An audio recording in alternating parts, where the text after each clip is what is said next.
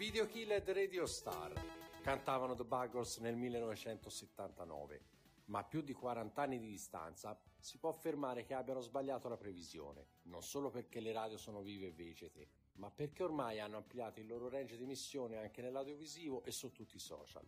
Ma quale funzione hanno oggi le radio? Solo sottofondo durante le mansioni giornaliere o contenuto da seguire con attenzione senza l'obbligo di dover fissare uno schermo? Proverò a spiegarvelo. Mi chiamo Marco Lombardi e questo è RIPE, la radio analizzata in podcast.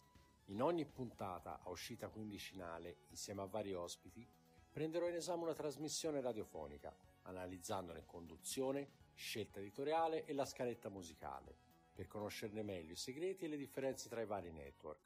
In maniera leggera, ma con schiettezza. Se come me amate la radio e volete saperne di più, questo podcast è l'ideale per voi, ma se non l'amate vi farà cambiare idea.